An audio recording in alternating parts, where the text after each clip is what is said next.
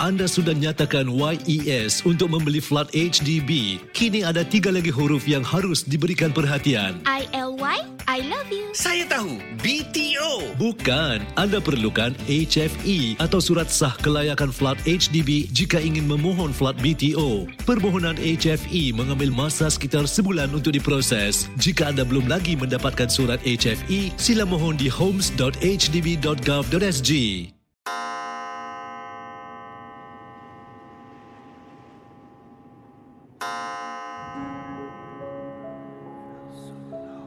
Selamat datang para pendengar Misteri Jam 12.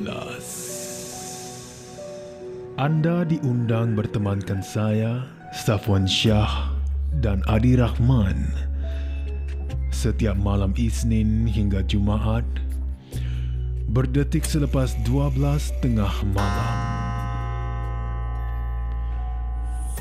Kisah-kisah misteri anda akan kami kongsikan. Ingat, jangan terlalu taksub atau percaya dengan apa yang dikongsikan dalam gerun malam ini. Ia sekadar hiburan sahaja. Tiada siapa yang boleh mengesahkan kebenarannya. Jangan takut lawan.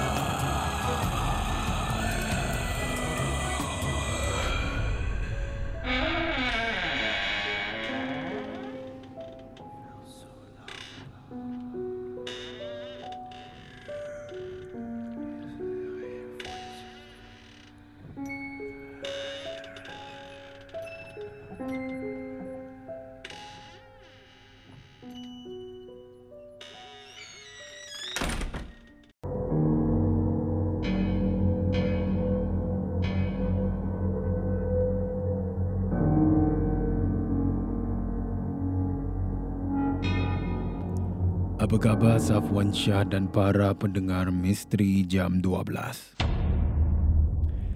Nama saya Aliza dan pengalaman seram saya ini harap dijadikan sebagai satu pedoman. Sebab dalam dunia ini ada macam-macam manusia yang kita akan jumpa. Yang baik, ya yang buruk, cemburu dan macam-macam lagi lah. Tapi ingat, kita ni harus bergaul dengan kawan yang akan bawa kebaikan, bukan keburukan terhadap diri kita. Pengalaman saya ini sebuah pengalaman yang lama. Masa saya masih lagi berdating, ya zaman berdating. Sedang mencari seorang suami lah katanya. Pada tahun 2002. Masa tu dalam lingkungan usia remaja lagi, hampir nak masuk ataupun melangkah ke dunia dewasa lah. Jadi dalam lingkungan usia 22 hingga 23 tahun gitu, pendekkan cerita, katanya Aliza, sedang saya berbual dengan seorang jejaka ni. Orang dia ni dari segi perbualan dan penampilan, ya nampaknya baik, ya sopan. Kita dalam fasa berkenalan ni, dating. Dating yang pertama, kedua, masuklah yang keberapa ni semuanya okey. Ha, semuanya sempurna. Masuk pula dating. Yang ke tujuh, oh masih baik lagi orang dia. Ya, seorang yang lucu lah dan juga seorang yang budiman.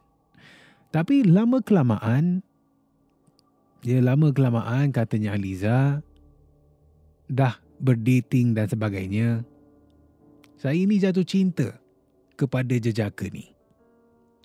Tapi semakin lama berjumpa dengan lelaki ni, gerak-geri dan tindakan saya semuanya saya tak ingat langsung. Jujur Aliza katakan, ya, ingatan saya ini setelah beberapa hari lah berjumpa. Saya macam ingat-ingat lupa gitu. Jadi apa yang berlaku? Ini dari pandangan dan pengalaman keluarga saya lah. Ya, ibu bapa saya. Katanya mereka ni semakin lama Aliza berkenalan dengan si ini. Sikap Aliza berubah ya berubah sekali di rumah. Kerap kali Aliza akan pulang lewat. Ya, di dalam rumah ni pun selalunya saya suka duduk di luar di ruang tamu. Ya, duduk kadang-kala berbual juga berborak bersama ibu bapa. Tapi semenjak dua menjak ni dah jumpa dengan si jejaka ni di dalam rumah. Saya suka sangat kurung dalam bilik. Ya, saya suka duduk dalam bilik. Jadi ibu bapa kata, saya ni macam jarang ni ada di rumah.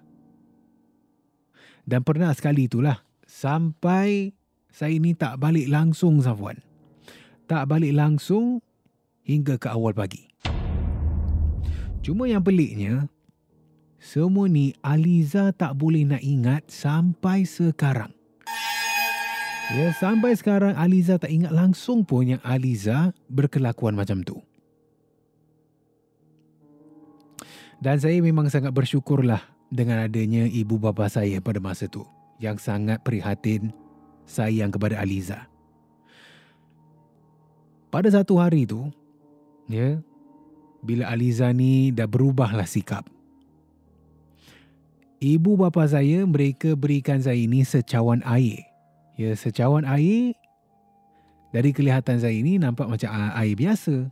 Tapi di sebaliknya air yang dihidangkan, air yang dibaca dengan ayat-ayat suci Al-Quran lah.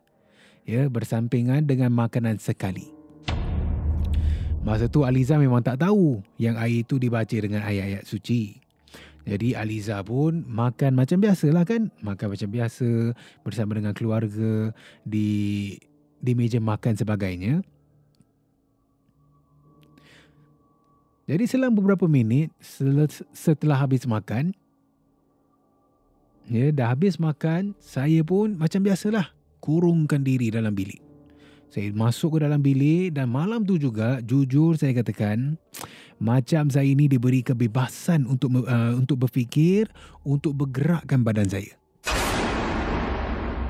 Ya.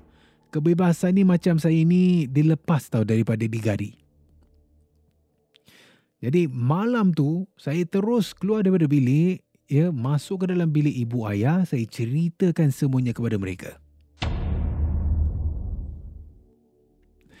dan alhamdulillah keesokan harinya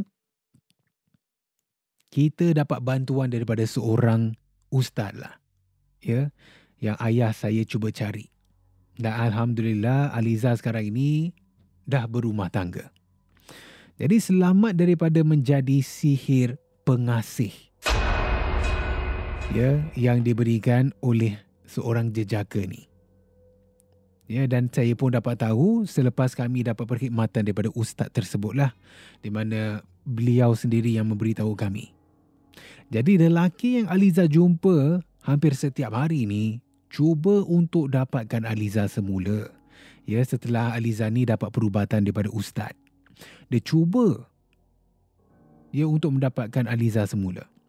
Cuma lama kelamaan saya rasa gangguan saya daripada jejaka ni dah berhentilah sebab saya ni anggap yang dia ni dah dapat mangsa baru. Ya, sebab dalam beberapa bulan dah berlalu tu lelaki yang cuba nak dapatkan hati saya balik ni dia dah hilang. Lesap begitu. Dan semenjak hari inilah, ya semenjak hari itulah katanya Aliza. Saya memang rasa seram kalau nak jumpa seseorang atau seorang yang kenalan. Sebab saya tak tahu ya apa tujuan mereka, apakah niat mereka di dalam hati untuk berjumpa. Bukannya saya nak katakan berkenalan dengan orang ini berbahaya. Tapi kita ni harus belajar dan berhati-hatilah.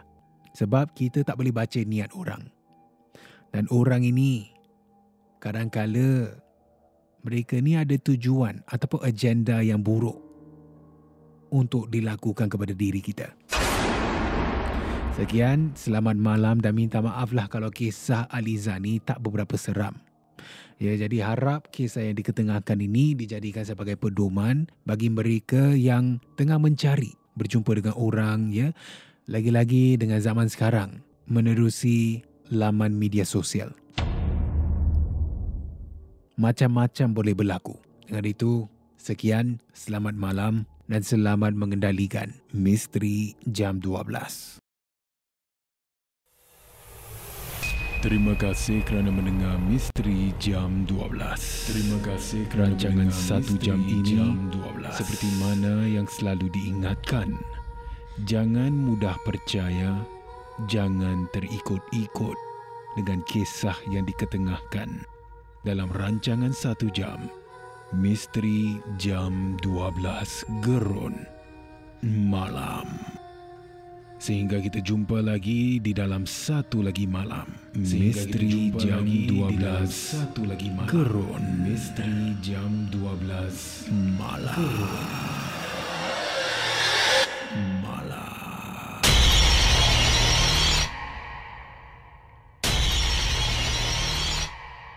Jika anda ada sebarang kisah-kisah seram, kisah-kisah misteri, boleh kongsi bersama saya Safwan Shah di WhatsApp Ria di 97868464 dan juga anda boleh hantarkan di Instagram Safwan Shah ataupun menerusi email rasmi kita di mj12 at mediacorp.com.sg.